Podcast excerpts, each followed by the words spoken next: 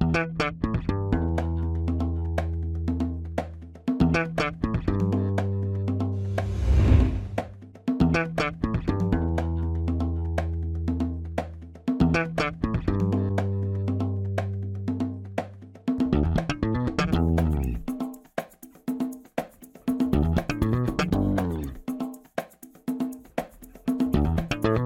Este é o Tapa da Mão Invisível, podcast destinado àqueles que querem ouvir ideias que abalam sociedades e não são ditas na mídia tradicional.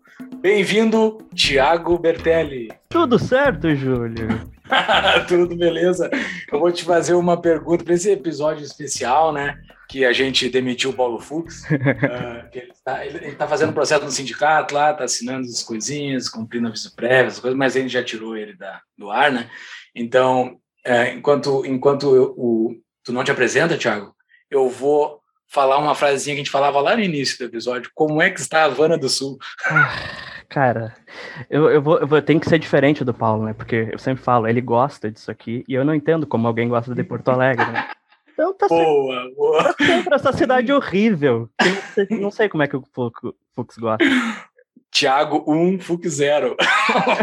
Pelo menos no meu deixa, deixa eu aproveitar enquanto eu tô aqui, né? Que daqui a pouco ele volta, daí começa a falar bem, então deixa eu aproveitar. Sim, o sindicato vai mandar ele voltar, não, vocês não podem. Não, isso aqui, ele, isso aqui é o início, isso aqui é o início do golpe, Júlio. Exatamente. Uh, mas assim, não vamos deixar o convidado aqui de ouvinte, né? Uh, vou chamar o nosso convidado que está recorrente já no nosso podcast, para a honra nossa e não dele. Seja muito bem-vindo, Eli Vieira. É isso, também é para minha honra. Obrigado, Júlio, pelo convite, e Tiago também.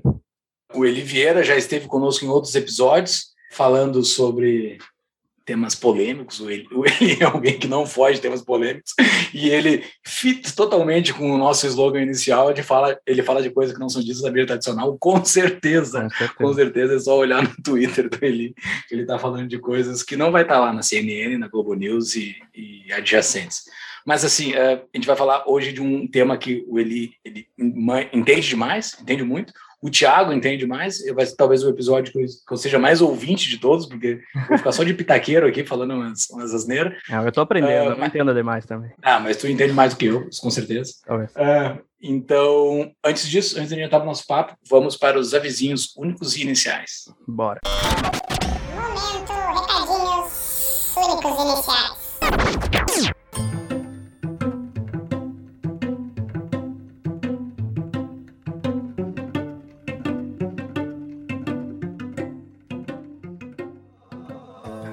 Pessoal, recadinhos rápidos aqui.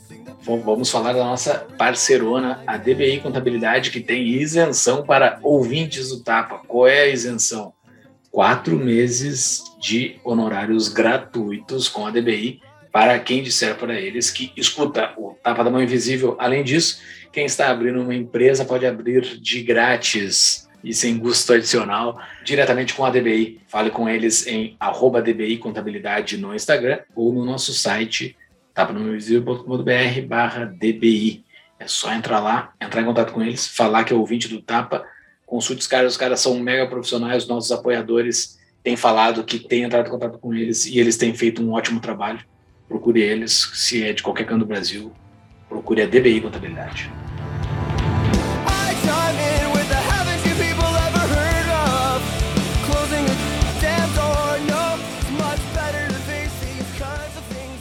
Júlio, baita episódio. Uh, primeira vez aqui que eu participo como um entrevistador, vamos dizer assim, roubando Sim. um pouco o lugar do Paulo.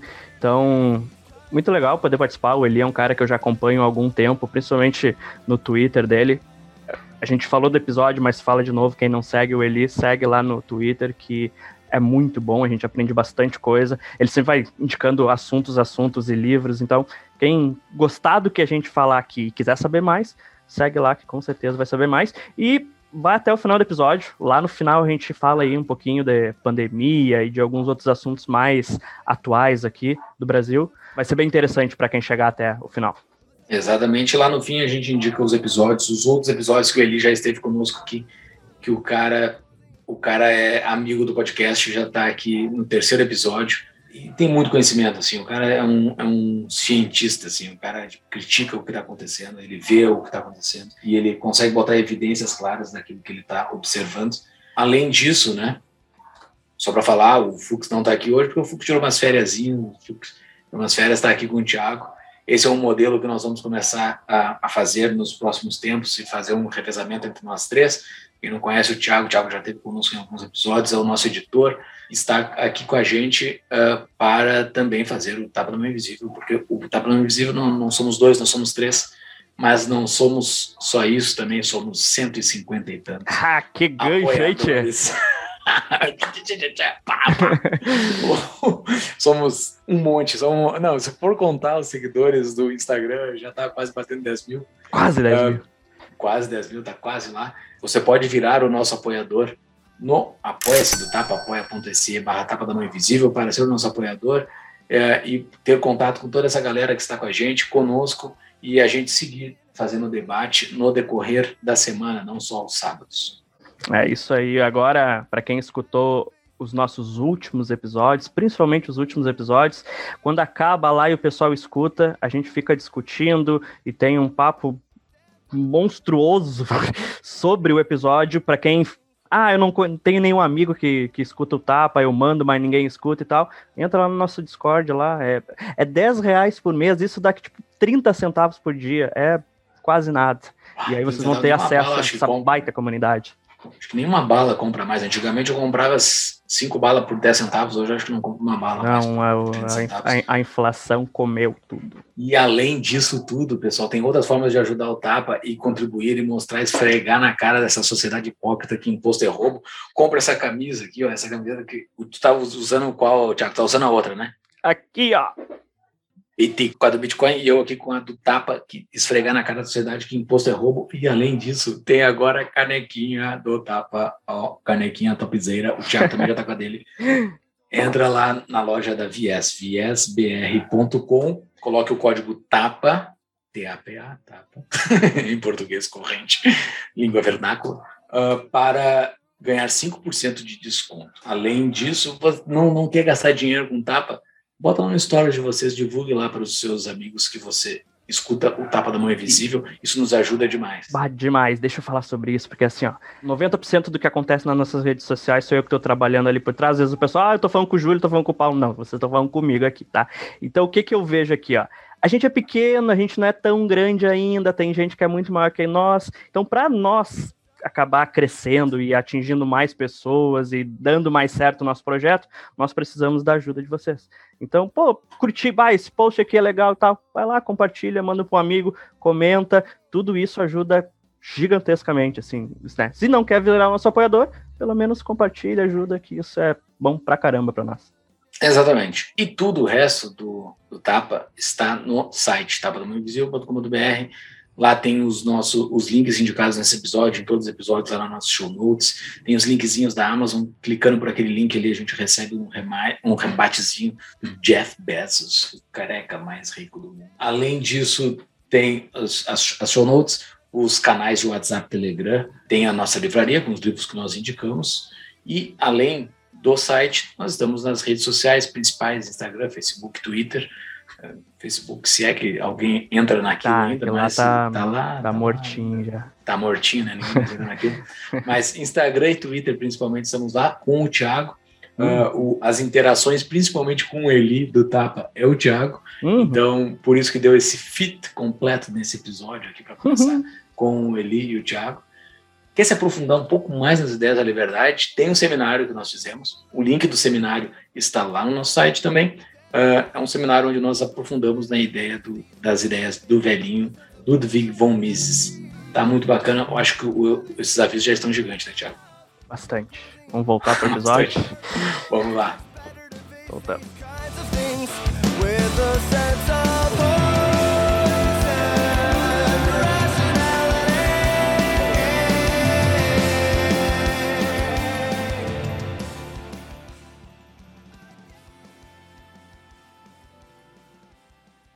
Antes da gente começar aqui a falar esse papo científico, científico, a gente vai falar de ciência hoje, né, Eli? É ciência ou ciência sim? É ciência com C ou é ciência? É ciência sim? É. É porque um é ciência com C, a outra eu escrevo S-I-E-N C cedilha A. Tá, tá em voga. Boa. Hoje a gente vai falar de ciência aqui, pessoal. Ciência uh, true, true ciência. Se é que existe a ciência true, mas a gente vai falar sobre essas coisinhas também. Antes disso, eu quero apresentar o nosso amigo, que eu já posso dizer assim, Eli Vieira, é mestre em genética pela Universidade de Cambridge, em biologia molecular pela Federal do Rio Grande do Sul, a querida e odiada URGS, tradutor de.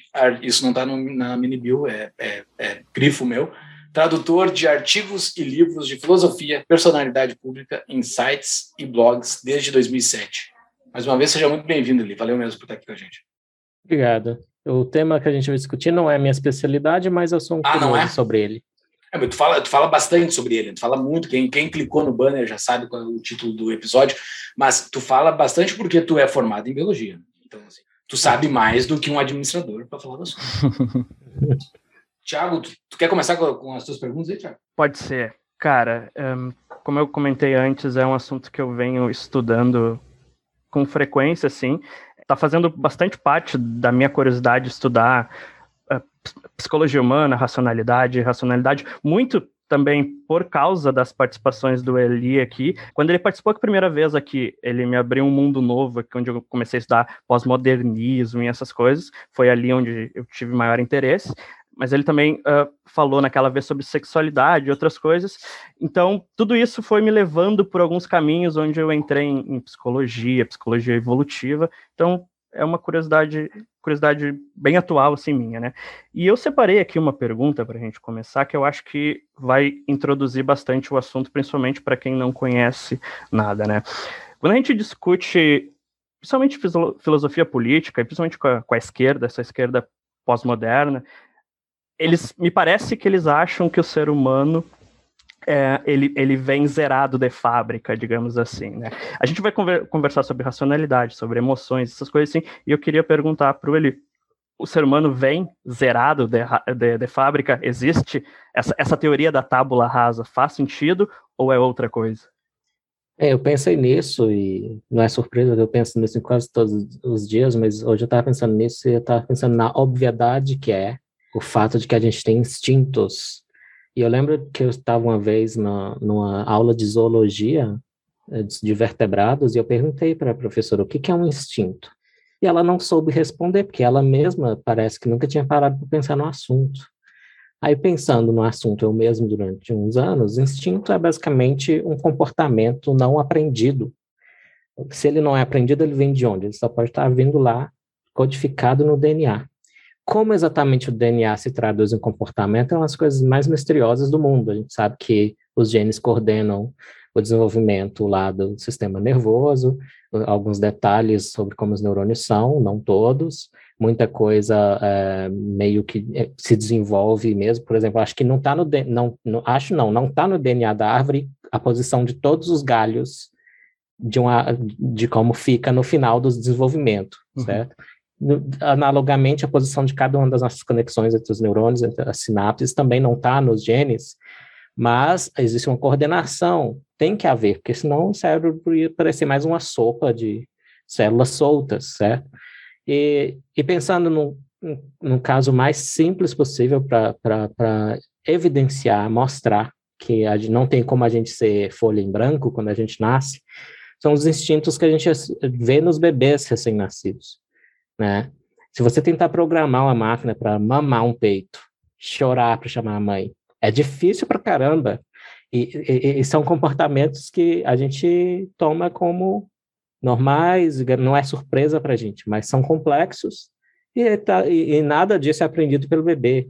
Inclusive, eu não sei até que ponto isso é verdade, mas o choro é modulado conforme a necessidade. Tem mães que falam que há choros diferentes para necessidades diferentes. Talvez uhum. isso tá, o próprio bebê aprende com o tempo, não sei, talvez com a interação direta com a mãe, mas ele chora desde o começo. A primeira coisa que ele faz é chorar. Tem gente que vai falar, ah, mas só na, na medicina ocidental, porque é traumático como fazem o parto. Tá. Ok, mas todo mundo aceita, pelo menos, que o bebê mama sem precisar ser ensinado, uhum. né? E se você tentar fazer uma máquina com delicadeza extrair leite de uma mama, vai ser difícil. Não é nada trivial isso aí. Logo, existem comportamentos, instintos que estão escritos no nosso DNA, que a gente tem de nascença. E existem outros que são é, e, e, de nascença. Eu não gosto muito do termo inato, porque é isso que sugere, é de nascença, está presente de nascimento. Por exemplo, quando eles falam se é gay, é inato. Eu falei, não, mas ninguém nasce com sentindo atração sexual por coisa nenhuma. Nem não tem atração sexual. Então, o que acontece é que o, o curso do desenvolvimento, que tem um ambiente junto, ele serve como um gatilho para isso ser desenvolvido, aquilo ser desenvolvido, né? Então, é, para quem faz programação, é até um pouco mais fácil de entender que tem, você, num determinado momento, com um certo input, você coloca lá uma forquilha if this, then that. Se isso, então aquilo, né? Então, é basicamente o, o, quem, quem, o que faz isso lá no genoma são o que, é, o que a gente chama de fatores de transcrição. Né? Eles recebem um estímulo que ah, pode vir de fora, pode vir de outros genes, aí liga ou desliga outros genes, né, coordenando então, ou seja, desenvolvimento de comportamentos ou, ou muitas outras, todas as outras coisas. Tem é, muito pouca coisa que não tem essa modulação, né, porque quase tudo é complexo no nosso organismo. Existem instintos, ou, uh, tu deu instintos muito fáceis de dizer que um que um humano nascido numa tribo do Amazonas e um e um nascido em Tóquio vão ter os, as mesmas reações, né? É, sendo um é, então tem mamar, é uma delas, chorar, e tem mais. É, Exato. É, é agarrar. É agarrar, sim. Mas existem instintos observáveis no adulto em comum a todos os seres humanos? Assim, instintos, no caso, se é da espécie, é comum a todos, né? Existem observáveis? Sim, uh, você diz depois, mais do que esses de bebê? Exato, mas é porque esses de bebê são bem fáceis de dizer que sim. são instintos mesmo, né? Porque ninguém ensinou eles. Mas existem sim, coisas sim. que nós fizemos na nossa vida adulta, eu e um cara lá no interior da China fazem igual por instinto? Sim, te dar um exemplo. Se, uh, não sei se você é filho único, se tem irmãos, se cresceu com primos, tá. É, é, tem irmãs ou primas não, que cresceram juntos? Primas tá. sim, mas irmãs não. Tá. O que acontece é que existe um mecanismo, um instinto de detecção de parentesco. Só como a evolução não não tem como colocar um reconhecedor de DNA para ver quem é parente, o que ela fez? Como esse instinto evoluiu? Quem estiver crescendo junto na primeira infância, na vida adulta vai ter repulsa a fazer sexo. E existe, existem tentativas da cultura de alterar isso. Então, alguns lugares da China, é, por exemplo, eles adotam o futuro marido, futura esposa do, do, filho deles. Só, e aí, quando começou a liberalizar um pouco a coisa, esses casais que cresceram juntos, a taxa de divórcio foi lá em cima. Ou seja, é porque, mesmo a cultura tentando suprimir esse instinto, que é um instinto contra o incesto. E por que, que ele existe? Porque o cruzamento de parentes próximos dá em dose dupla de genes recessivos que dá um monte de problemas genéticos nos, no, em quem descende desses cruzamentos por incesto. Né? Então, existe uma razão clara evolutiva, e não é que a evolução é um ente consciente que está vendo isso. Na verdade, é que quando isso acontecia, dava errado, porque aí a prole tinha problemas. Então a prole não ia adiante, não crescia, não se desenvolvia. Então era na brutalidade mesmo, era na tentativa e erro. E o que foi ficando era aqueles animais, aqueles humanos, aqueles primatinhas que evitavam fazer sexo com os filhotinhos os que cresceram juntos. É. Então esse é o jeito indireto da evolução de, de você detectar quem é parente ou não para evitar sexo com parente. Então, é um, é um instinto, até onde eu sei, universal, até porque eu falei do exemplo chinês, inclusive inclu, incluindo ali uma tentativa da cultura de suprimir, mas que aí é, ainda está ali, né? Aqueles que pensam em emigrar, apresento o novo patrocinador do Tapa, Emigrar-me, empresa especializada em ajudar aqueles que procuram mudar de país. Emigrar-me ajuda no reconhecimento de nacionalidades europeias, principalmente espanhola, italiana e portuguesa. Também atua na aplicação de vistos, obtenção de documentos para residência no exterior, fornecendo amplo suporte para imigrantes brasileiros situados na Europa. Saiba mais no Instagram deles, emigrarme, emigrar.me ou no site do Tapa, tapadomainvisível.com.br barra emigrar-me. Caso venha contratar um serviço, use o código TAPA para ganhar 10% de desconto. Entre lá, vote com os pés, tá com um saco cheio desse Brasilzão aqui. Vai lá e procura Emigrar. A gente tem racionalidade ao mesmo tempo junto. Basta uhum. ser racional para passar por cima disso. É correto tentar passar por cima dos instintos. Como é que o ser humano trabalha tudo isso dentro de si? Olha, é, eu, eu, acho que sim, acho que é mais óbvio, porque se você sair fazendo tudo que te dá na telha instintiva, uhum. Uhum. não tem sociedade mais, não tem civilização, não tem organização. Se cada um sair fazendo. Eu lembro do. Eu fui numa palestra do Steven Pinker lá em Cambridge uma vez, ele me deu uma estatística absurda lá: uns 70% dos homens já fantasiaram em matar alguém. é, imagina se todos fossem realizar as fantasias, né, a imaginação, não teria sociedade. Então, a racionalidade, ela pode ser entendida como, em parte, um fenômeno cultural, que é, mas também tem a parte, qual é a parte que é biológica? Então, a gente já, tem até um debate na filosofia, teve um, um, um filósofo teólogo chamado Alvin Plantinga, que ele desafiou um filósofo que gosta muito da evolução, chamado Daniel Dennett, dizendo que o que a evolução faz, o Plantinga quer levantar dificuldades sobre a evolução porque ele acha que o Criador fez o ser humano como ele é. Ok. Então, esse é o pano de fundo da discussão, enquanto o Dennett é um dos neo-ateus, inclusive. Né? É, e aí, o Plantinga diz que a evolução não tem como levar a um sistema de descobrir a verdade, porque tudo que interessa para a evolução é sobrevivência e reprodução.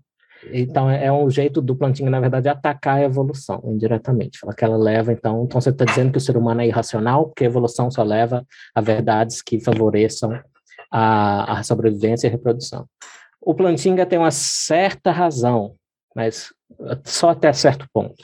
Então, as verdades que a gente está instintivamente mais propenso a descobrir são aquelas que têm a ver, sim, com reprodução e sobrevivência mas não todas. E a gente tem meios, é, é, inclusive, uma coisa que se desenvolve para um propósito específico pode ser é, cooptada, utilizada, aproveitada para outro. E é o caso da razão. A razão, a razão ela é geral, porque hum, tem muito filósofo que fica falando muito na razão, parece estar se referindo a uma entidade sobrenatural também. Não, a razão ela é um sistema de processamento de informação que a gente tem. Ela é serial, então, para quem entende computação, tem dois grandes tipos de processamento. Tem o paralelo, que é mais rápido, né? Então, são várias tarefas sendo executadas ao mesmo tempo. Não, a razão não é assim, não. A razão não trabalha com várias tarefas ao mesmo tempo. É, é um processamento serial, significa que você trata disso, depois daquilo, depois daquilo, vem a relação, né? Isso, isso tem a ver com aquela questão do sistema 1, sistema 2, do Daniel Kahneman e da economia comportamental? É isso? Era isso que a gente estava chegando, inclusive eu tinha preparado justamente já lendo sobre isso. Então, o Daniel Kahneman e o Amos Tversky são dois israelenses que, começam, que são grandes pioneiros do estudo dos vieses cognitivos que a gente tem, independente de serem instintivos ou não né? Então eles veem que, em geral, o indivíduo humano ele é mal equipado para certos raciocínios estatísticos, né? E eles eram tipo os MacGyvers da, da psicologia eh, quantitativa, que eles descobriram também vieses que não se sabia antes.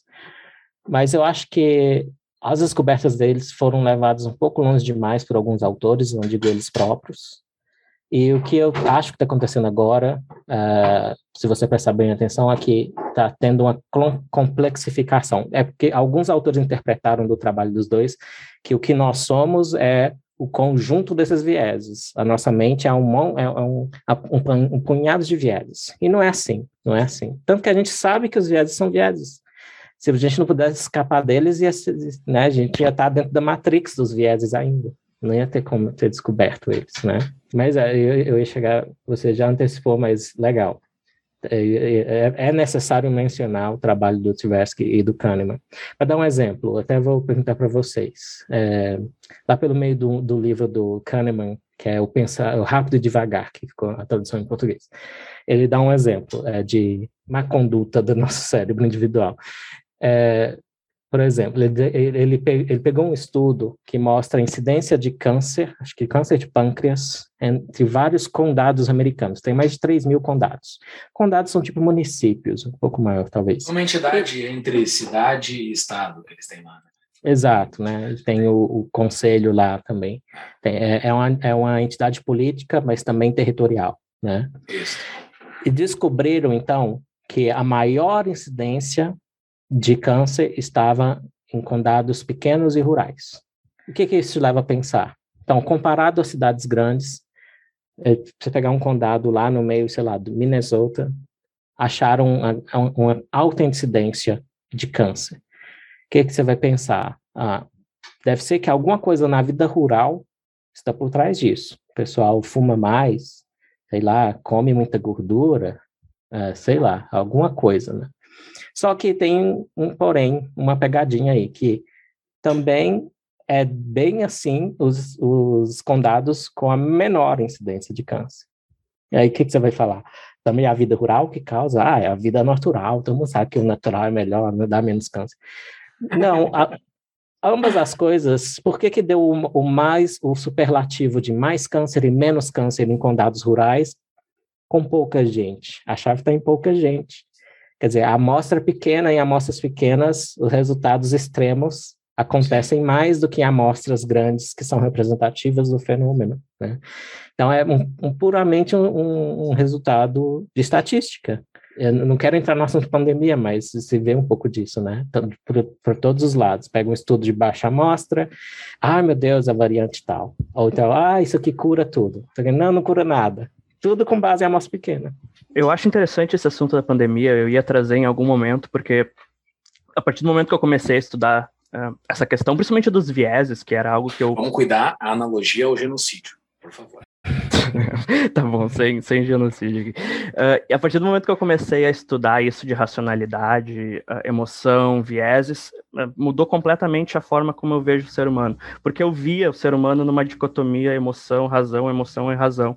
E quando eu comecei a estudar isso e vi que tinham mais coisas aí, eu comecei a ver coisas diferentes na minha frente. E durante a pandemia, eu percebi que a questão dos vieses, até talvez faltou uma contextualização um pouco maior, caso tu queira fazer depois do que, que são os viés, mas eu percebi que a maioria, tipo, a maioria esmagadora, inclusive eu, das pessoas que eu considerava, assim, um pouco mais inteligentes, mais racionais, pareciam estar completamente dominadas pelos vieses, principalmente o da confirmação, se agarrando algumas ideias que já faziam parte das suas próprias crenças e tal. Eu, eu não sei se tu tem a percepção parecida, e também se tu puder dar um, uma contextualização para quem não conhece isso, o que, que são os vieses. Sim, então vieses são erros sistemáticos. O que, que eu digo sistemático? Sistemático é o que pode ser previsto, não é um erro aleatório.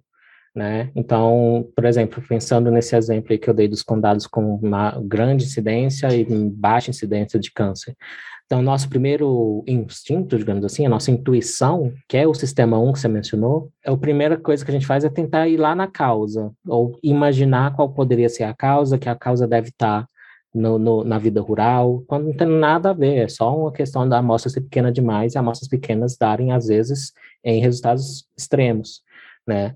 Mas voltando a esse sistema 1, sistema 2, é importante a gente passar um pouquinho de tempo nisso. Então, o, o, o Kahneman e o Tversky propuseram, então, que a gente tem esses mais ou menos definidos dois estilos de pensamento. Pensamento rápido ou intuição, ou até o, o, que eu, o que eu chamei de instinto se encaixa aí é, ou heurística até. Então, o que é uma heurística? É uma solução imperfeita, mas que é eficiente, que, é, que resolve o problema rápido, né? E muitos estereótipos são heurísticas, né? Você, bate a cara, é, você, você olha para a cara de uma pessoa e já faz um monte de... Você presume um monte de coisa com base no nos grupos ao, ao, ao, aos quais ela pertence, para tentar prever o comportamento dela, né? E isso tem uma certa chance de dar errado. Não é que eu, interessante você ter mencionado essa dicotomia razão e emoção. Eu não sei quem é responsável por ela. Se ela tem incentivo, eu acho que não. Alguém deve ser o principal responsável por isso, talvez um Descartes, alguém propôs, porque ela não é nem muito intuitiva, né, pelo menos na minha cabeça. Porque você pode reagir emocionalmente a uma coisa de uma forma racionalmente justificada. E outra, você pode aprender a modular uma emoção com base na razão, né? Então, quando você pensa nos ciúmes, por exemplo, os ciúmes é, podem ser, é, e, e, eles são famosos por isso, eles são desproporcionais às evidências que estão ali, né?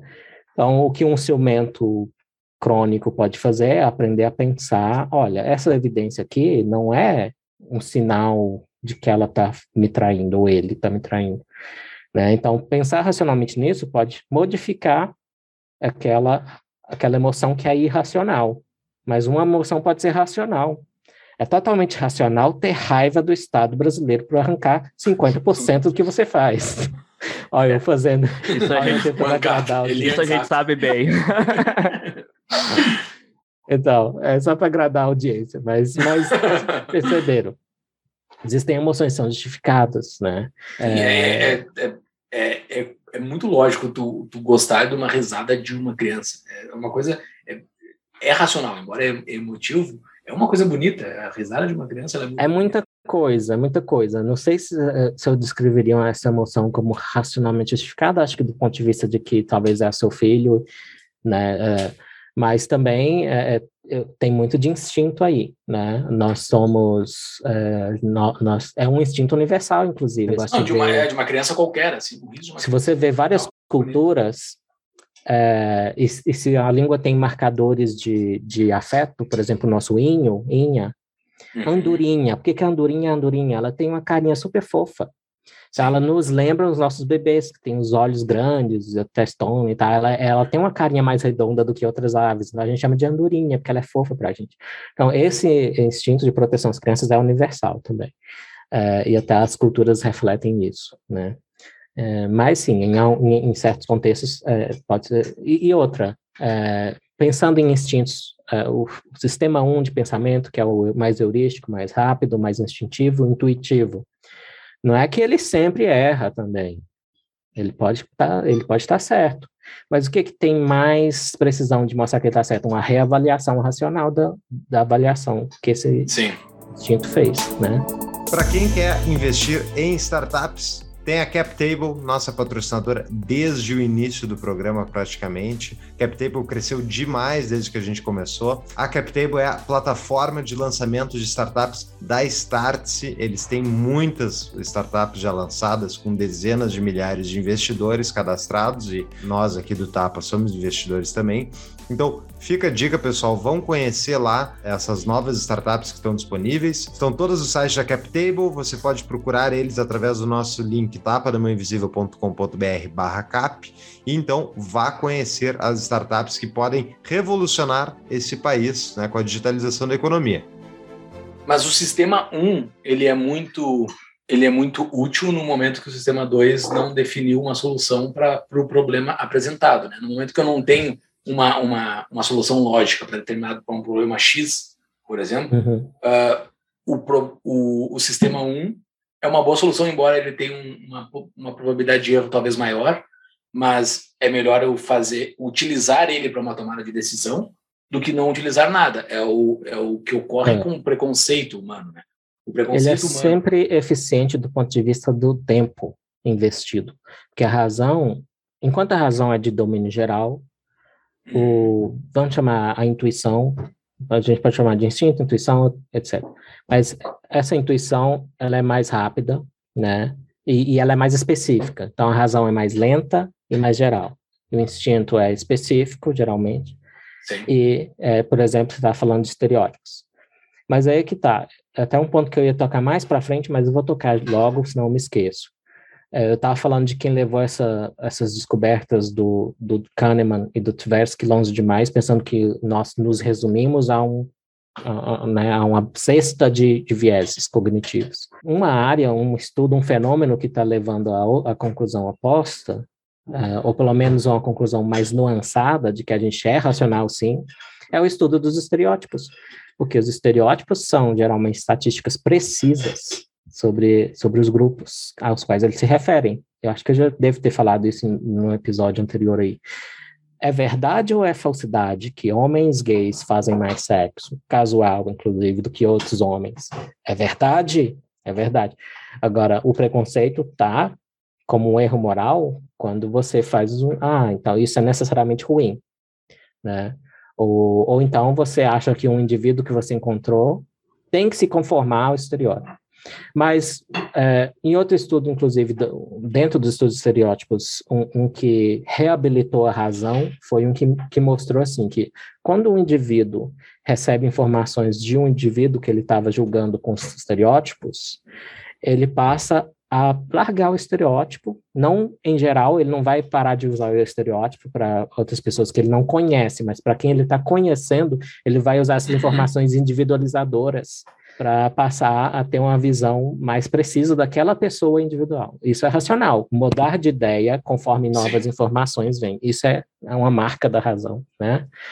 É, então, o estudo dos estereótipos, ironicamente, está reabilitando nossa, nosso papel e nossa imagem como seres racionais, apesar de todos os nossos defeitos e vieses. A gente está falando muito sobre racionalidade e eu tenho uma dúvida sobre isso, porque eu li no, eu estava lendo um livro do Jonathan Haidt, é, A Mente Moralista, e ele comenta lá que a racionalidade seria uma ferramenta que o ser humano tem que se a gente não cuidar dela, ela basicamente serve para justificar aquel, aquelas crenças, aquelas ideias que a gente já tem prévias é mais ou menos assim? Precisa de algo a mais do que a razão para a gente mudar a, a, as nossas ideias? É, eu também gosto do Haidt, ele faz um ótimo trabalho na psicologia social, mas é, é, é, eu concordo com a crítica do Joseph Heath, que é um filósofo canadense, eu acho que pode, se não nesse podcast, em outro, eu recomendei o livro dele, Enlightenment 2.0, é Iluminismo 2.0. Uhum. E ele, e ele faz uma crítica ao Heights lá, que o Heights ele usa uma metáfora de que não é porque tem gente que chama, chama a razão do condutor de cavalos desgovernados. Aí ele, ele até fala, uhum. não, a razão é um condutor de um elefante descontrolado. Isso. Então, é, claramente essa metáfora mostra que o Heights é um dessa turma de que tende a exagerar o papel dos vieses. E, e, e eu concordo com essa crítica do Riff. O que você falou do, do, que ele disse me parece mais, me lembra mais um experimento da década de 60, que foi, é, eles pegaram pacientes que tiveram que separar os hemisférios cerebrais. Então, a gente tem uma ponte entre os hemisférios cerebrais e eles, por um motivo ou outro, às vezes câncer, tiveram que separar os hemisférios. E aí a comunicação acontece, mas bem menos do que com essa ponte, né? O corpo caloso que chama essa ponte. O que acontece nessas pessoas? Como elas perdem muito da, do fluxo de informação entre um, um hemisfério e outro, fica parecendo que elas são têm uma dupla personalidade um pouco, um pouco. Você fala uma coisa na orelha direita, ela vem para o hemisfério esquerdo. É, é trocado assim, porque a evolução é bagunçada mesmo. Mas o que entra aqui vem para cá, é. né? E, e, e, assim e vice-versa. O olho e, também? O olho é assim também? O olho é, o olho é trocado também. É, e o, olho é, é a informação visual processada no lobo occipital, se não me engano, e não é só ele, mas também é trocado. Faz uma curvinha. Enfim, mas aí é, os hemisférios são assimétricos em função, né, em algumas funções. Então, tem a área de Broca, por exemplo, que está associada a processamento de linguagem, se eu não me engano, no hemisfério esquerdo. É, e o que acontece aqui? O que os experimentadores faziam com esses pacientes com cérebro separado? Falavam coisa aqui, veio para cá, é, que processa de um jeito. E o que eles notaram é que essa área que tem o centro da, da, da linguagem e tal, ela começava a dar desculpas. Então, é, um, um, um hemisfério sabia da razão de alguma coisa ter acontecido. Tipo, vamos para um exemplo bem específico, mais concreto. É, o experimentador falou aqui na orelha esquerda. Troca de cadeira, por favor. Mas só a orelha esquerda escutou isso. Não, portanto, só o hemisfério direito está sabendo. Ok. Aí a pessoa troca, ela obedece, ela aceita o, a sugestão. Ela vai e faz essa ação. Aí ele pergunta na outra orelha, por que, que você mudou de cadeira? E é, o centro da linguagem não, não escutou isso, então ela fala, não, porque estava me incomodando, aquela cadeira estava quente demais. Então, é, Nossa. Então, claramente, o que esses experimentos mostraram é que o nosso cérebro ele gera desculpas para o nosso comportamento o tempo todo, né? Então, esse é o automático, né? E que quando tem esse, claro que são pacientes com essa deficiência de não ter a ligação, então um, um, uma parte do cérebro não comunicou a outra, a real razão de ter mudado de cadeira. Mas é, é também é é bem é, é, é, digno de nota, né, que em vez de, de, de, do cérebro, da pessoa em si falar, olha, não sei porque que eu mudei de cadeira, ela inventa uma razão, ela inventa uma razão. Então, um dos vieses mais difundidos, né, tem várias, tem diferentes classificações dos vieses cognitivos, tem o efeito halo, efeito do framing, né, é, tem vários, independente dessas classificações serem corretas ou não, uma coisa que está muitas delas é o nosso viés de certeza. A gente prefere a certeza, a dúvida incomoda. Uhum. A gente gosta da certeza. E outra, o sistema 1, o dos instintos, o mais rápido, ele vai para a certeza direto, né? Ou pelo uhum. menos ele vai para. Ele forma crenças rápido. Enquanto o sistema 2, ele é capaz de sustentar posições até contraditórias, porque ele tem que comparar uma com a outra. Então, quando você está pensando racionalmente, pensando que o sistema 2 é associado à razão, isso acontece de você, de você precisar, né? Pensar em diferentes cenários e um é, um é o contrário do outro. Um é, então, você tem que sustentar, pelo menos temporariamente, um estado de crença que é ambíguo, né? Que é, que é duvidoso. Isso se faz, talvez uma das razões pelo quais é lento, porque envolve mais informação. Você conseguir pensar em mais de uma hipótese diferente, uma contradizendo a outra, isso demanda poder de, de CPU ali, que, que a certeza não demanda. Né? O sistema simplificações idiotas do Júlio. Esse é, esse é o. Olha só, o sistema, o sistema 1 e o sistema 2, eu não sei se o pessoal aqui está tá acompanhando, tá? mas uh, só para repaginar, Sistema 1, um, a parte emocional, sentimental. Uh, sistema 2, a parte racional, como o ser humano toma decisões. Talvez tenha palavras melhores que essas minhas que eu acabei de utilizar, me corrija se eu estiver errado. Mas isso está dentro da cabeça do ser humano e o ser humano se organizou utilizando essas, essas suas habilidades. Isso ele replicou para o mundo, para a sociedade que ele vive. Vendo vocês falarem do que eu já havia lido, uh, sempre me veio à mente o sistema 1, uh, eh, os seres humanos utilizando o sistema 1 geraram religiões e o sistema 2 geraram a ciência. Tu acha que eles esses são fenômenos gerados pelos, pelos seres humanos com essas suas ferramentas? Ou tu acha que eles não têm uma correlação direta? Assim? Eu não acho que é tão simples. É, é, primeiro, a questão da separação entre emoção e razão é... Não é emoção e razão. O sistema 1 não, sistema 2 não, não é, é, emoção mas, e razão. Então, então, o que, que é emoção? Emoção é uma coisa misteriosa ainda. Mas vamos pensar na emoção do nojo, por exemplo. Essa é mais clara de compreender. É até da repulsa moral. Né? É, o nojo ele é claramente uma adaptação para evitar patógenos, para evitar bactérias, vírus, o que mais tiver, protozoários que tiverem coisas em putrefação, em fezes, e, e, e em doenças nos, nos, outros, né? A gente também tem nojo de ferida com pus, né? Então, o, a emoção do nojo, ela é uma heurística também. Só que o sistema 1 sistema 2, é, não precisamos reduzir tudo a, a, isso, não. Essa é mais uma ferramenta didática do Kahneman para entender muita coisa. Mas ele chama de pensamento. Então, associe mais sistema 1 sistema 2 a pensamentos. Emoções, elas é, são adaptações, essa, pelo menos o nojo é uma clara adaptação, para nossa para a gente dar uma resposta né, ao, ao que a gente percebe. E como eu disse, eu não vejo uma separação, é, eu não vejo uma dicotomia no sentido de antagonismo entre razão e emoção. Então, tanto é, uma razão pode ser racional, uma emoção pode ser racional, ou uma emoção pode ser irracional, tá? Então, eu também não acho que sistema 1, sistema 2, é, dá para falar sistema 1, religião, sistema 2, ciência. Não, até porque uma pessoa que é um especialista no assunto e, e, tem tanta familiaridade com aquele assunto, vamos pensar, o Kahneman fala, por exemplo, em especialistas em arte. E aí eles veem um quadro falso. Aí bate o olho, isso é um quadro falso. Pergunta por quê? Não sei dizer ainda, mas eu sinto que é falso. Então, esse é o sistema 1, mas é um sistema 1 já modificado por experiência, memórias, né, é, habilidades adquiridas, né, não é só um instinto. Então, ainda é o sistema 1, é o mais rápido. Só que aí a pessoa, né, pode estar errada também, mas ela pode estar certa. Pode ser que se é um bom profissional, imagino que o sistema 1 também vai acertar mais do que errar no, no assunto em que a pessoa é especialista.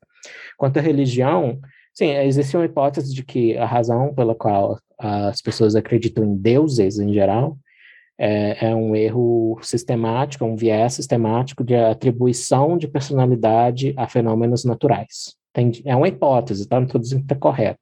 E tem uma razão evolutiva também, porque se você ouve um farfalhar no, no mato, você está lá na caverna, você ouve uns arbustos balançando, fazendo um barulho estranho.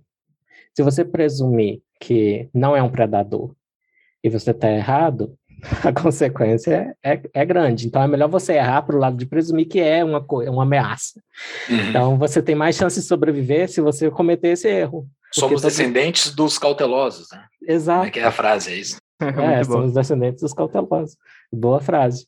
Então tem não gente é que minha, pensa, não é minha. Não é minha. É, tem gente que pensa que, uh, inclusive, uh, o nome da hipótese é, é, é, é a hiperatividade de detecção de agência. Basicamente é, é o seu nome da hipótese. Não sei se está correto. Tendo a pensar que tem um mérito. Mas eu também não diria que a religião se reduza. Isso é, isso é sistema 1, né? Você viu e presumiu uma coisa. O instinto já fala, hum, é um predador. Né? O instinto, por isso que você sente medo. O instinto não fala nada, mas você sente um medo. E a uhum. emoção do medo é uma resposta a um possível predador ali, onde aconteceu aquele barulho. Mas eu não acho que a religião também se reduz a, a, a um, até porque, como, como o, o Tiago estava falando, que o, o, Jonathan Haidt falou, às vezes a inteligência. Eu, aliás, uh, Tiago, eu acho que se aplica mais à inteligência o que ele falou. A, a, muitas vezes, até a alta inteligência ela serve mais para justificar qualquer coisa que você já acredita. Pois é, eu, eu, é. ia, eu queria entrar até daqui a pouco, ou agora, nessa questão da inteligência, porque me parece que uma pessoa ser muito inteligente não livra ela de cair ou de tá, ficar nas mãos dos vieses parece, é, a partir de algumas coisas que eu li, que tu tem que ter mais uma coisa que seria o pensamento crítico. Não uhum. adianta ser inteligente, mas não ter um pensamento crítico. Então tu vai estar tá, provavelmente muito ou tão apto quanto qualquer outra pessoa a ficar nas mãos dos próprios viés. Não sei se isso faz sentido. Sim, é, claro que o, o termo, os termos pensamento crítico foi inventado com a melhor das intenções, mas eu vejo muito mais, muito mais más aplicações dele do que boas ultimamente. Uhum. E, e, eu vejo também é, é, é, uma promessa de cursos que se pode ensinar a ter pensamento crítico. Eu sou meio cético quanto a isso.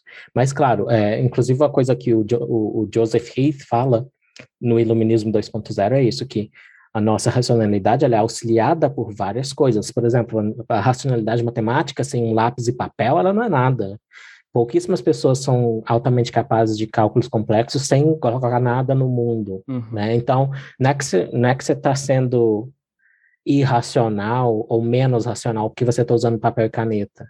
É, inclusive, eu vou fazer um joguinho aqui para testar a racionalidade de vocês. manda, manda, eu adoro é, jogo.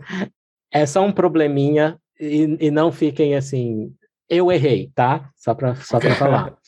É, então, vamos pensar que só existem dois estados civis, casado ou solteiro. Esquece complicações como divorciado. Casado ou solteiro.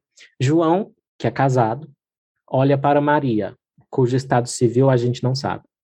E a Maria olha para o Pedro, que é solteiro. Nessa situação, uma pessoa casada está olhando para uma pessoa solteira? Sim, não ou não dá para saber? Se quiser que eu repita, eu repito. Olha, quem está nos ouvindo pode voltar, né? A gente aqui não vai conseguir voltar. Pois é, tem esse problema. Três pessoas. João. Três pessoas. Cada uma delas está olhando só para uma pessoa, tá? Então, okay. João casado está olhando para Maria, que você não sabe se é casado ou solteiro. Okay. E Maria está tá olhando para Pedro, que é solteiro. Nessa situação, uma pessoa casada está olhando para uma pessoa solteira? Sim, não ou não dá para saber? Não dá para saber. Não dá para saber, na minha visão. Ok, então vocês dois utilizaram o sistema 1. O que vocês fizeram bem rápido, em poucos segundos no cérebro, foi casado e solteiro. Vocês tentaram fazer uma atuação. eu escrevi aqui, eu tentava, aqui, ó, eu escrevi no papelzinho ali. Okay. Escreve. Vocês estão dando foco aqui, mas está o, o João e, e eu botei um X na Maria, a Maria tá com um X em cima ali. Não, é, esse, esse já foi, já foi tentativa. Eu tentei usar o 2. Assim. É, é, tentou, mas ah, não, foi... ah, tá, tu tinha, tu tinha que pensar, não. Foi rápido. Não, escrever, é, não, não, não, Pois é, idealmente não, melhor não escrever, porque ah, tá. pra, justamente, mas a maioria, a maioria das pessoas que ouvem esses problemas é, comete esse erro. Só com a avaliação racional do que está acontecendo é que a gente chega à solução correta. Então, o João é casado, olha para Maria, você não sabe o que a Maria é. E a Maria olha para Pedro. O que eu fiz foi desenhar assim: João, Maria casada, Maria solteira, Pedro. Perfeito. Aí você vê a linha aqui, a linha. Eu ali, fiz um triângulo vê... na minha mente. É, Independente do estado civil da Maria, alguém, está, alguém que é casado está olhando para alguém que é solteiro. Então, se, se você desenhar aqui o, o, o, ouvinte aí, se você colocar Pedro, Maria casada, Maria solteira lá na Ah, coluna pior. do lado, e, né, não, só, eu já tô com Sim. João, que é casado, aí você põe Maria Fato. solteira, Maria casada. Você transforma a Maria em duas pessoas. E o Pedro no final, que a Maria tá olhando para ele. Se você colocar setinhas de quem tá olhando para quem, você vai ver. Exatamente. Não, não interessa o estado civil da Maria. Uma pessoa casada vai estar olhando para uma pessoa solteira. De Certo. fato. Então, é é a avaliação racional que mostra a resposta correta. E, e- e eu tirei esse exemplo do livro do Joseph Heath, e ele diz que to- a maioria comete esse erro. Inclusive, foi a segunda vez que eu li e eu errei de novo. O meu namorado, o meu namorado que é meio gêniozinho, ele ouviu em uns 10 seg- menos de 10 segundos, ele acertou a resposta. É incrível. E eu sou burro, porque eu ah, escrevi e não acertei. Eu provavelmente erraria a segunda vez também. Então, mas eu, eu eu não sei se é, é, há hábitos que a gente pode ter para melhorar a nossa racionalidade, como esse que eu fiz. Eu desenhei, Sim, aí eu sim. vi rápido, né? É, enquanto ele não precisou desenhar. Então, acho que a, a questão racionalidade não é inteligência. O que a inteligência pode fazer é acelerar o processo, é, o processamento, a velocidade de processamento, né? É, mas, é, inclusive, é por essa razão, independente, ainda está em debate se mulheres têm o mesmo QI médio de homens. Eu tendo a pensar que elas têm, mas talvez seja um, alvo de um pouquinho de diferença. Eu vi alguns estudos que dão um pouquinho de diferença. Independente disso, a gente pode afirmar que elas são tão racionais quanto os homens. Os homens tão racionais quanto elas, quanto as mulheres. Porque a razão ela não depende da velocidade em que a gente é capaz de fazer resolver esse problema, por exemplo. Leve o tempo que levar, né? É, é um processamento, como a gente viu, serial, a gente tem que parar e olhar para cada passo, e ele depende também um pouco da, da memória de curto prazo. E na memória de curto prazo, você só consegue carregar três ou quatro pedaços de informação. Sim. Então, é, é, é um mesmo, meio que um mito achar que os gênios são capazes de pegar tomos e tomos e, e levar em conta ao mesmo tempo. É, o que, que toda pessoa faz, independente da, da, da- de ser gênio ou não, são atalhos, né? E, e- e- então não, não, é, não é motivo para vergonha ter errado o negócio, porque a gente usou a intuição, que é mais rápida, mais barata. O que, que eu vou fazer? Uh, o Sim. caminho, né? É tipo os jardins aqui em Brasília, você vê é, o, o caminho mais curto, se ele não está pavimentado, as pessoas vão pavimentar com o pé, que vai ficar lá uma marca sobre a grama, né? Todo No mundo Google tem é esse... muito fácil de ver isso. No Google fica lindo os desenhos É, que os seres então, humanos fazem. A E os gente comunistas prefere. que tinham lápis na mão fizeram desenhos feios. Exatamente. A gente sempre prefere o caminho da, da menor energia e, e não é à toa. Também há uma razão evolutiva para isso. Né?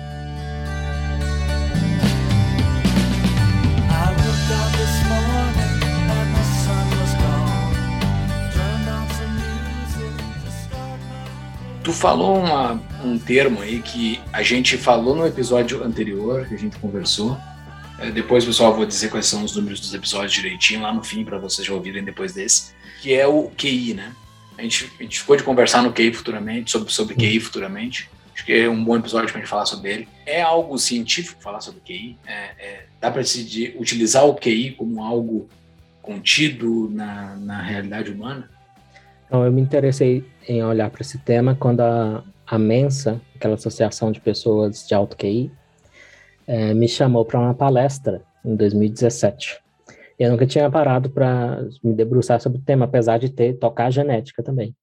E, eh, e lendo as revisões principais, bastante artigo, eh, não só é científico, como é a parte mais científica de toda a psicologia, porque passou incólume pela crise de replicação de 2015 para cá. O que, Que que é que- isso? Crise de recru- A crise de replicação é o seguinte, é, inclusive alguns desses resultados sobre vieses, tá? É, quando outro cientista, outro grupo tentou refazer o estudo, o, estu o resultado não foi o mesmo. Então, isso gerou uma crise na psicologia, 2014, enfim, é, por tipo aí. do Dunning-Kruger lá, é isso? Inclusive, esse é um dos que ainda É, tem né? controverso se, se o resultado é replicado mesmo. Entendi. O que, que é esse do Dunning-Kruger? Seria um efeito de que a pessoa, quanto mais baixo o QI, mais ela superestima as próprias capacidades. Enquanto as pessoas de alto QI têm uma noção mais precisa das próprias capacidades. Hum. Aí eles fizer, tentaram replicar e não deu, deu sei lá, resultados não condizentes com esse suposto efeito. Mas o, o, o curioso sobre esse efeito, Tiago, é que as mesmas pessoas que falam no Twitter e nas redes sociais que QI não mede inteligência, depois estão te Uhum. acusando de sofrer do efeito do Lynn-Kruger, Aham. que depende da medição da inteligência para ser válido. Não é Pois é. lindo? É, já maravilhoso isso. isso. É uma, assim, uma contradição daquelas que eu gosto de botar no- na minha coleção, né? Então, é científico, mas, mas é, também não é... Eu, eu falei no começo do podcast sobre pensar no exemplo mais claro, também, é, também pensei num exemplo claro de como é evidente que a inteligência é mensurável. É a experiência de todo mundo na escola, de todo mundo na escola. Existiam ou não existiam alguns alunos que saíam melhor nas notas, inclusive se nem estudassem do que outros. Existiam, assim como aqueles que se saíam pior. E, e pergunta outra coisa: aqueles CDFs, nerds, ou sei lá que nome deram na turma de vocês, que tiravam as melhores notas, era num assunto só ou era em mais de um assunto? Costumava ser, Ge- Geralmente é poucos, né? eh, geralmente mais de um assunto. É, pelo menos no meu caso, na minha época, era mais voltado às exatas, assim, matemática, física. Eles se davam muito bem nisso e eram considerados Uhum. gênios, assim. Mas no resto, às vezes, nem tanto. Certo. É, claro que a observação de senso comum que eu- a qual eu estou apelando aqui é imprecisa também. Mas há um dado que eu estou dando também, ah, um, um resultado replicado. Existe uma correlação, não é perfeita, é uma correlação positiva entre ser bom numa coisa e ser bom noutra, tá? Sim. Mas esse negócio da matemática que você falou é interessante também, porque se você pegar os, os homens, por exemplo, variam mais que as mulheres em quase tudo, inclusive na inteligência. Então, quando são gênios, é, então se você pegar as pessoas que são gênios, vai ter mais homens que mulheres na matemática, por exemplo.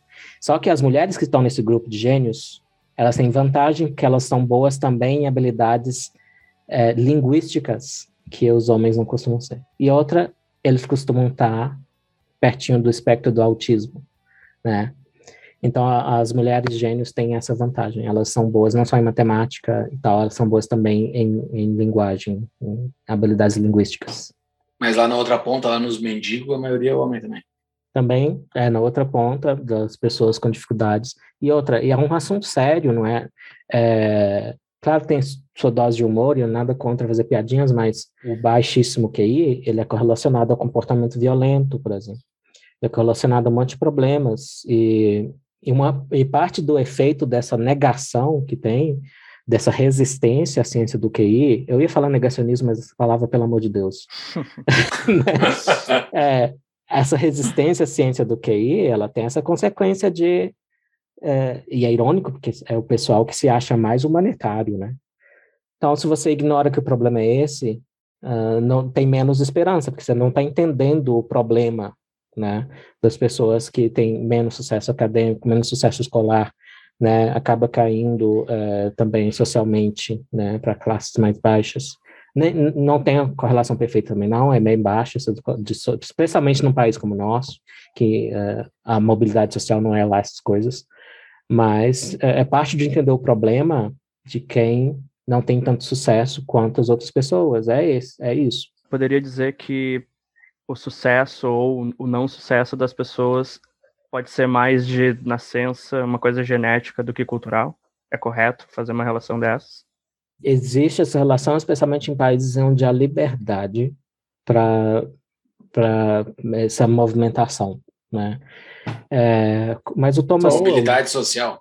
mobilidade social. E o Thomas Sowell mostra também que existe uma ilusão muito usada, uma ilusão estatística, que é os ricos ficaram mais ricos e os pobres ficaram mais pobres. Tá, mas o que eles não falam é que os indivíduos lá na categoria de ricos, há, há um dinamismo ali.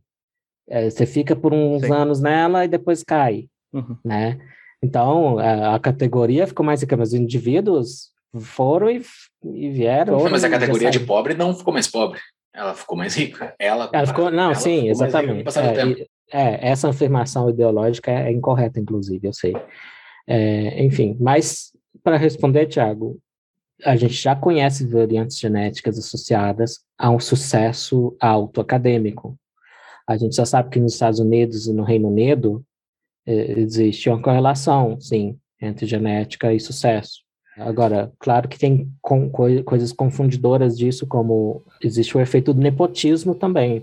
Quem ocupa a posição de, de sucesso quer que os filhos ocupem também. Mas sim, não tem como negar que há um papel da genética, mesmo que ele seja pequeno.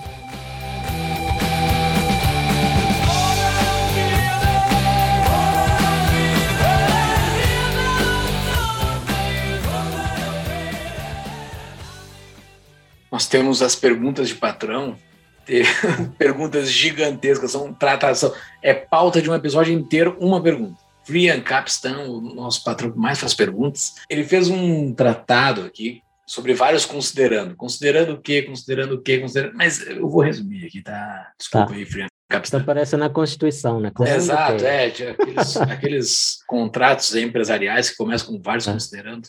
É, considerando que QI é uma realidade, tá? Simplificando. Com QI é uma realidade, a gente já conversou, ele não está nos ouvindo. QI é uma realidade, o mundo capitalista está progredindo, e vários outros considerando. Eu vou ler a pergunta dele, qualquer coisa a gente volta em algum considerando. Momento patrão pergunta.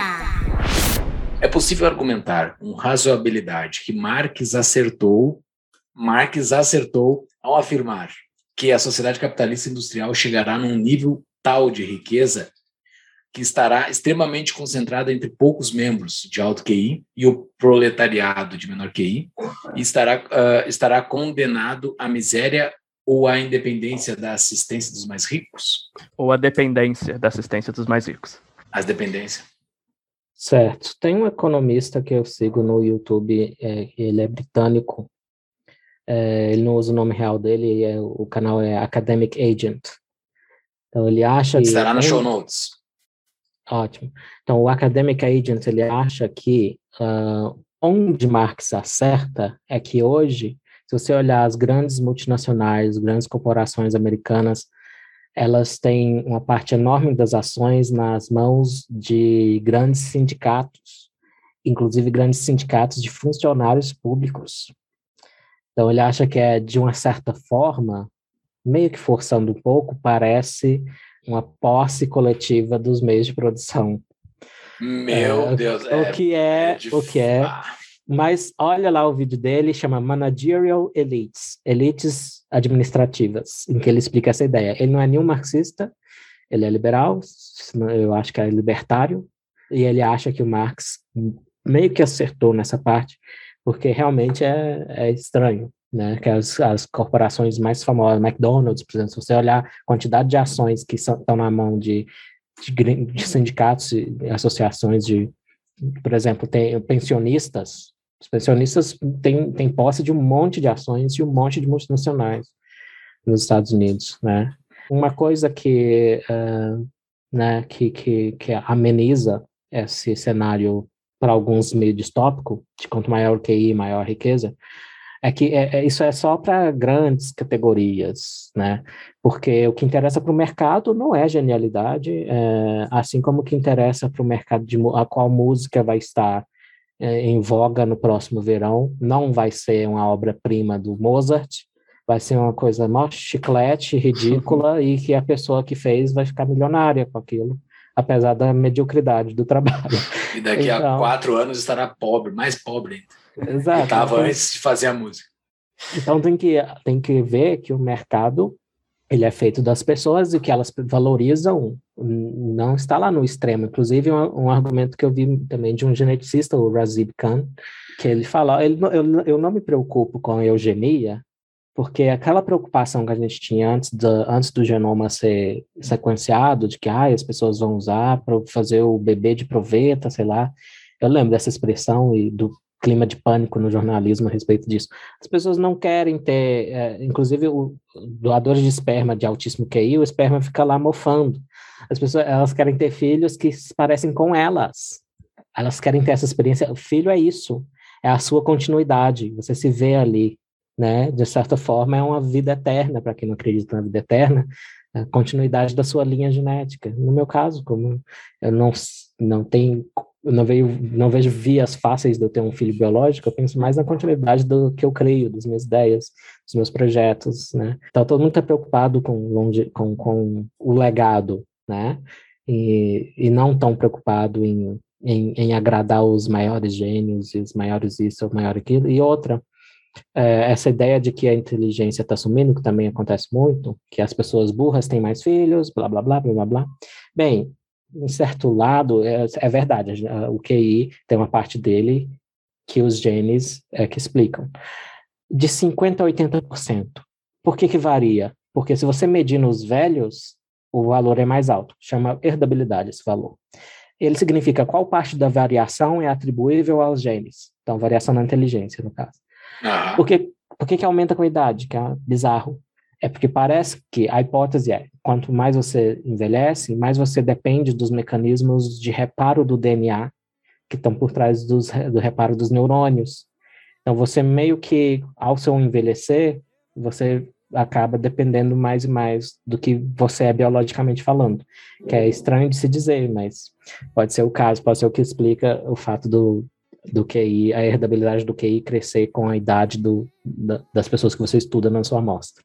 Mas então, é, existia um, um pânico meio ra- racista também de que é, os olhos azuis iam sumir e que a pele humana ia, ficar mundo da mesma cor. Isso tudo é, é uma ideia da época do Darwin de que a herança genética é uma mistura. E não é uma mistura. Aliás, foi uma, uma das maiores descobertas do Mendel, foi essa, da segregação dos genes. Os genes segregam, eles não misturam. Então, assim como o, o, o olho azul não vai sumir, também não vai sumir a alta inteligência.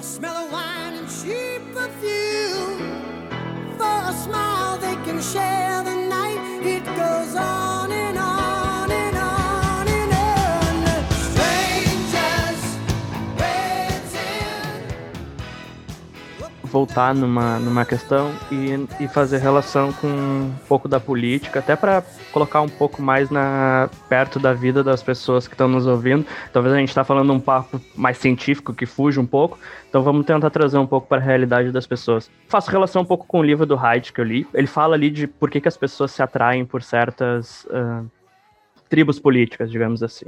E ele fala que isso também tem a ver muito com como a pessoa nasce. Ele, ele dá o exemplo de dois irmãos gêmeos, que um vai ter uma certa tendência a ser a ter uma personalidade X e o irmão gêmeo Y, e um vai virar conservador e o outro liberal, que isso está muito ligado já desde a nascença.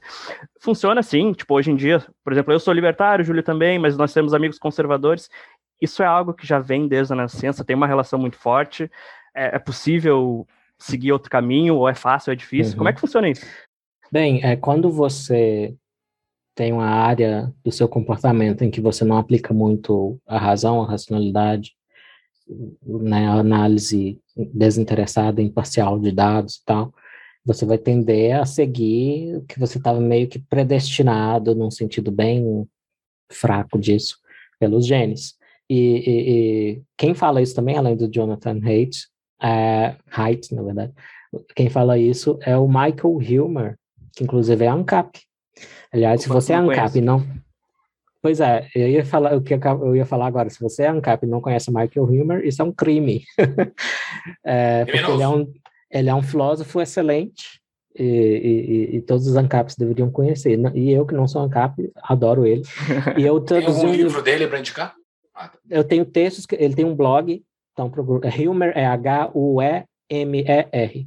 Ele tem um blog, eu já traduzi alguns dos textos dele, e um que eu traduzi recentemente é justamente, justamente falando disso que o Thiago estava falando, de onde vem a ideologia. Então, ele, é isso que ele faz. Ele, ele parte de outro ponto, é, em comparação ao Haidt.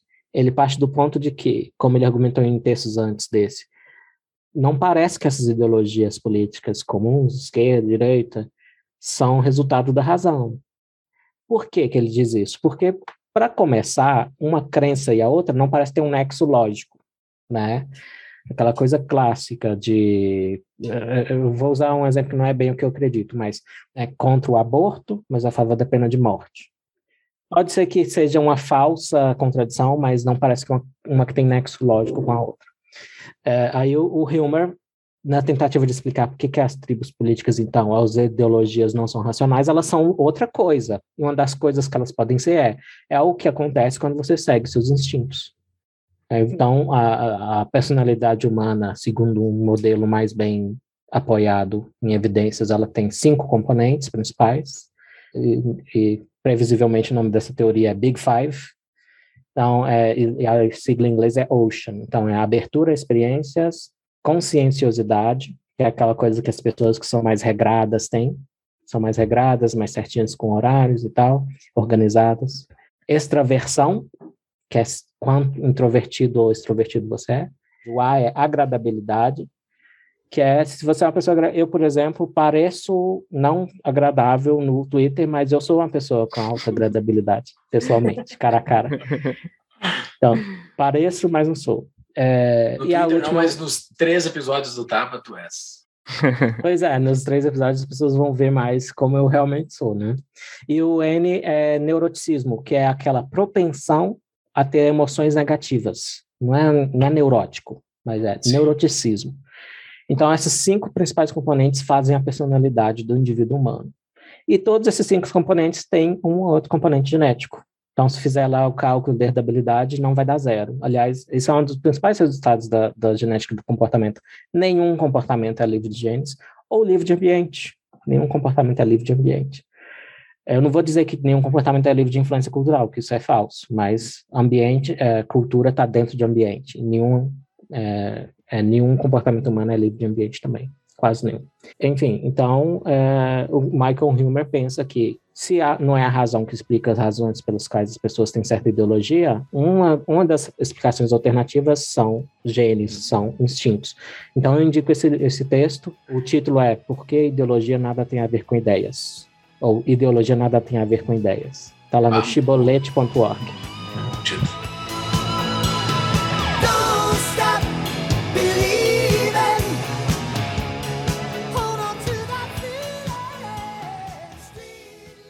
Estamos ah, no segundo ano da grande pandemia. Talvez vai ter muitos anos ainda pela frente. Então, ah, piada, Piada embora velha. não tenha graça, é triste uma piada. E nessa pandemia, muitos cientistas, os cientistas com C cedilha lá, estão deixando de lado boa parte desse o sistema 2, né? de lado, que acho que pro- provavelmente seria a principal ferramenta do sistema da ciência seria o sistema 2 humano, e eles estão abandonando e, e, e começando a utilizar premissas completamente falsas, assim, ao meu ver, eu não sou cientista, mas parece que eles não estão utilizando tão somente por, por sentimentos, por umas coisas bem from the gut, assim, não sei, um negócio bem, bem instintivo. Isso que está se fazendo durante a pandemia, assim, eles, a sociedade está se mostrando que está abandonando a razão ah, em prol de alguma coisa. Essas pessoas que estão conduzindo a, a, a, sociedade para isso estão abandonando a razão na tua visão? Bem, esse livro, o Iluminismo 2.0, que eu já falei, do Heath. H-E-A-T-H. Aham. O Heath, ele tem um viés mais progressista. Eu prefiro falar progressista, porque eu acho que direita e esquerda faz zero sentido. Então, Hum. eu uso progressismo como substituto para esquerda. Enfim. E ele tem essa, esse, essa tendência. Mas ele, então, ele tenta, ele tenta discutir isso nesse livro. O que, que se a nossa sociedade está caminhando para mais racionalidade ou menos? Porque é verdade que no conjunto é possível a racionalidade ser atacada, né? Eu acho que é claro para qualquer pessoa que olhar a sociedade afegã agora, você vai ver menos racionalidade do que se vai olhar, sei lá, inclusive o Brasil, apesar de todos os nossos problemas. Né? Então, eh, ele acha, ele cita uns exemplos, ele fala do Newt Gingrich, que foi uma figura política dos anos 90 do Partido Republicano, ele acha que foi um dos que colaboraram, e outros, outros problemas que ele cita que ele acha que está piorando a racionalidade social nossa são as redes sociais. Então, ele se recusa a entrar no Twitter, por quê? Como eu disse eh, no começo, a razão é lenta. E, e as redes sociais, Twitter especialmente, meio que te forçam, ou te convidam, ou te tentam a ser rápido no raciocínio, direto ao ponto. Mas eu acho que quando o Heath falou isso, não tinha muitas threads. agora, agora eu, eu sou um o que eu mais escrevo eh, são fios de Twitter agora. Então, lá, eu, apesar do formato ser convidativo, isso resolve um tweet só e pronto, acabou. Não, eu posso fazer com mais delongas. Aí o primeiro tweet serve como um chamariz. Se aquele assunto te interessa, você pode ler um raciocínio mais completo, mais racional e tal. Mas em o outras. primeiro tweet fisga o sistema 1, para o sistema É, dele é, mergulhar. Justo, justamente. Às vezes até você vê o meu você vê eu cometendo um erro com o sistema 1 no primeiro tweet, que eu conserto ao longo do fio depois, né? Às vezes acontece. E outro, outro que ele dá como exemplo é a CNN. A CNN e a Fox News, claro. É, ele acha, ele fala, o que, o que venderam como um sistema de, de, de notícia 24 horas, de análise de notícias também, na verdade são 15 minutinhos de notícias repetidos, repetidos, repetidos o dia todo, o dia todo. Então ele acha que esse formato também foi um desastre para a racionalidade como sociedade nossa. Aí fala, e, e, outra, e outro que ele não fala nesse, o livro é de 2014, então ele tem um pouco um pouquinho datado nessas partes. Mas eu, eu poderia acrescentar tá, a famosa polarização. E se você vê os gráficos dos opiniões políticas dos Estados Unidos, que fazem é, pesquisa de opinião para tudo, o que parece ser o que aconteceu foi que a esquerda foi para, os progressistas, como prefiro, foram para o extremo mais rápido e antes dos conservadores, liberais ou tal da direita, né? Os republicanos, lá no caso daquele país. Então, houve uma polarização, mas um iniciou, mas aí fica parecendo aquela coisa de criança. Ah, você, você começou, a culpa é sua. Uhum. Não é o que eu estou querendo dizer aqui, mas, mas o Joseph Heath pode estar, pode estar enganado, porque nesse livro ele meio que ele fala o contrário. Ele acha que foi a, os republicanos o- com o Newt Gingrich que, que pioraram o debate público.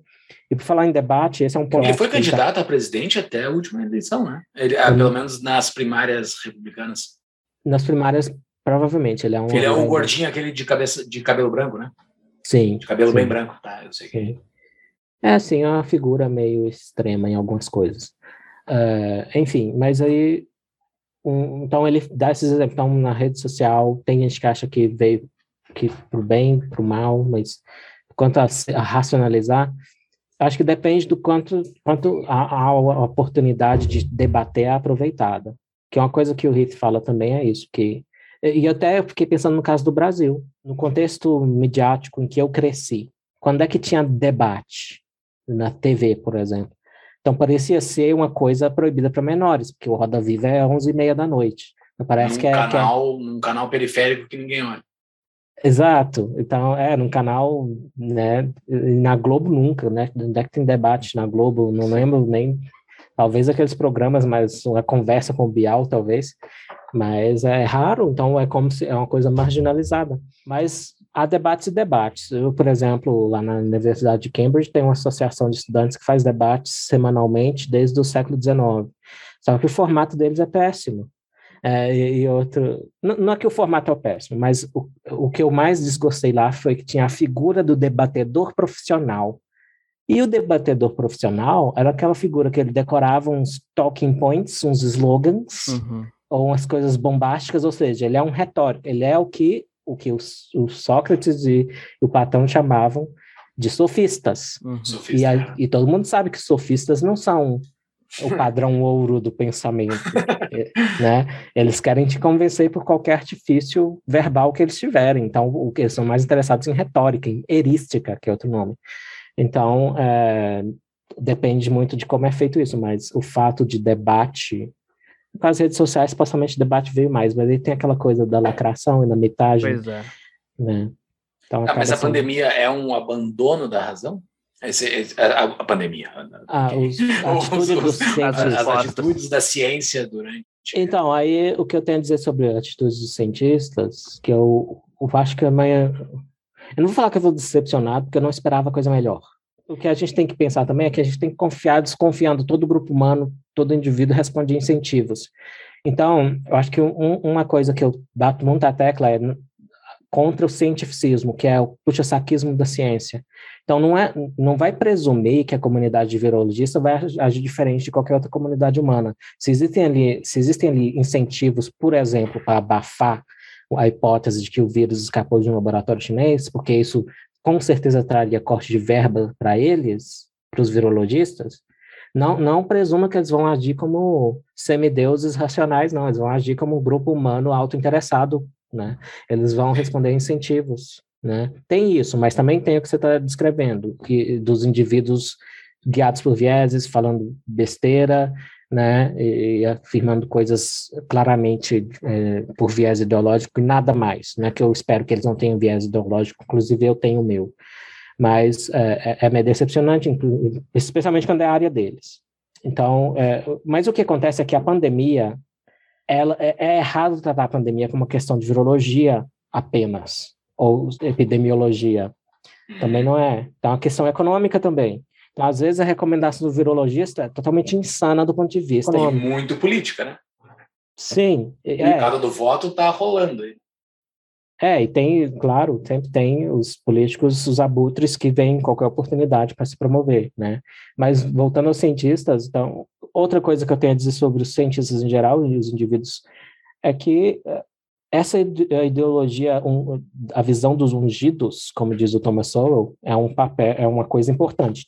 Primeiro porque a comunidade acadêmica, em geral, tem, tem essa ideologia como dominante. Então, eles são dominantes na academia e são dominantes entre os cientistas. Teve outro dia que o cara, uh, um cara veio falar, uh, eu não lembro exatamente o que eu disse, mas ele falou, eu pensei, ah, ele falou uma coisa assim, que eu tinha, que eu tinha falado era uma merda grande demais.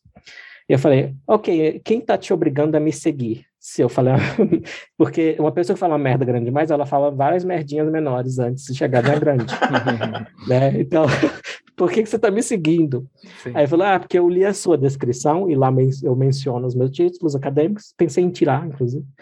E, e, e, eu, não era o que eu esperava, não estava em conformidade com a sua descrição. Aí eu pensei, né? O que o cara está dizendo é, é, o que o cara está dizendo aqui, ele tem um estereótipo que é preciso na cabeça dele, de que Sim. os acadêmicos são progressistas e que eu deveria ser progressista, uhum. portanto. E eu rompi com a expectativa dele quando eu tu falei. Tem a tua orientação sexual na tua na tua bio? Não. Ah, não, porque... o cara ia ficar muito decepcionado, né? Se é, inclusive, muita gente erra isso. Né? Tem, ainda tem gente que vem com as duas pedras na mão atacar o homem hétero que eu sou. Aí eu fico, um, é tomar chão assim, isso é uma boa propaganda. Aí, mas, é, não tá lá. Enfim, mas analisar se a nossa sociedade está ficando mais ou menos racional, em consequência da internet principalmente, não é um assunto fácil e, e, e não é um assunto lento, não é um assunto que eu posso resolver com o meu sistema 1 Sim. Né? Sim. É algo a se investigar atentamente e com lentidão necessária. Eli, cara, uh, tu tens uma dica de livro? Tu deu algumas aqui, estão anotadas, mas tu tem alguma dica de livro a mais? Chaves, como dizia meu velho avô, se quiser chegar a ser alguém, devore os livros. Quê? Que devore os livros. Bem, eu posso promover o livro que eu estou traduzindo, que é ele em alguns pontos é um pouco técnico, de filosofia da ciência, da Susan Hack, uma filósofa britânica que trabalha na Universidade de Miami. E eu traduzi esse livro por várias razões. Primeiro, que eu acho que o cientificismo é um dos fenômenos que encheram um saco nessa pandemia, mas tinha um tempo que eu queria traduzir já.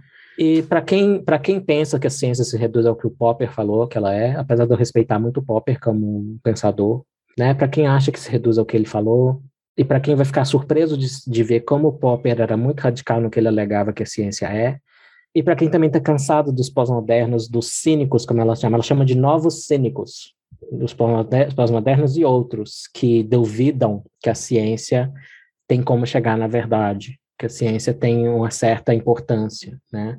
Então ela, ela anda no meio do caminho entre os exagerados para um lado e para o outro, os exagerados que puxam o saco da ciência e dos cientistas e os exagerados que acham que a ciência é uma narrativa, que a ciência é, é, é, tão boa quanto qualquer pagelança por aí. Então, é, é, é, o livro que eu indico. O nome do livro é Defendendo a Ciência Dentro do Razoável. Eu estou terminando de traduzir, é, dessa vez vai sair. a gente estava falando de outro livro que eu estava traduzindo, infelizmente não deu mas esse vai sair logo. Espero que no tá, fim do então, ano já esteja disponível. Não está nos links do show notes, porque o livro ainda não existe em português, mas em inglês. Uh... Em inglês é Defending Science Within Reason.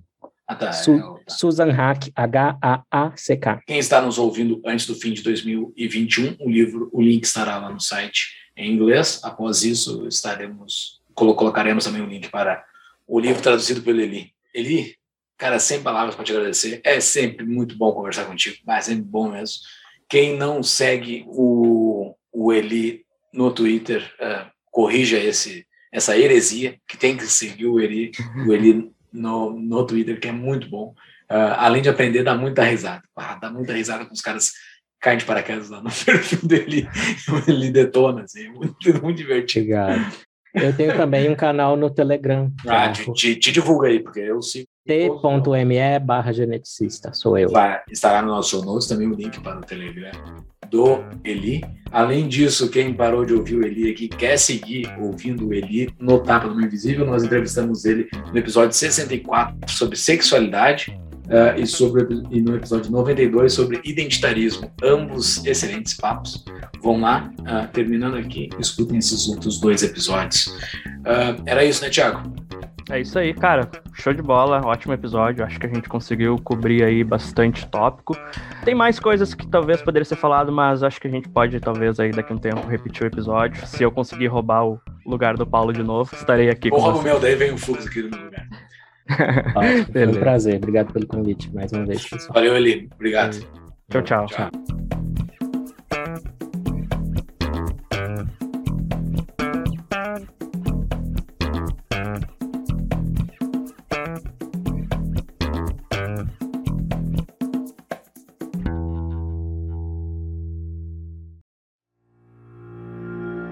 Vamos falar do nosso apoiador, Cunha Mantovani Advogados. A CMA é um escritório de advocacia totalmente online que atende empreendedores, empresas digitais e startups em todo o Brasil.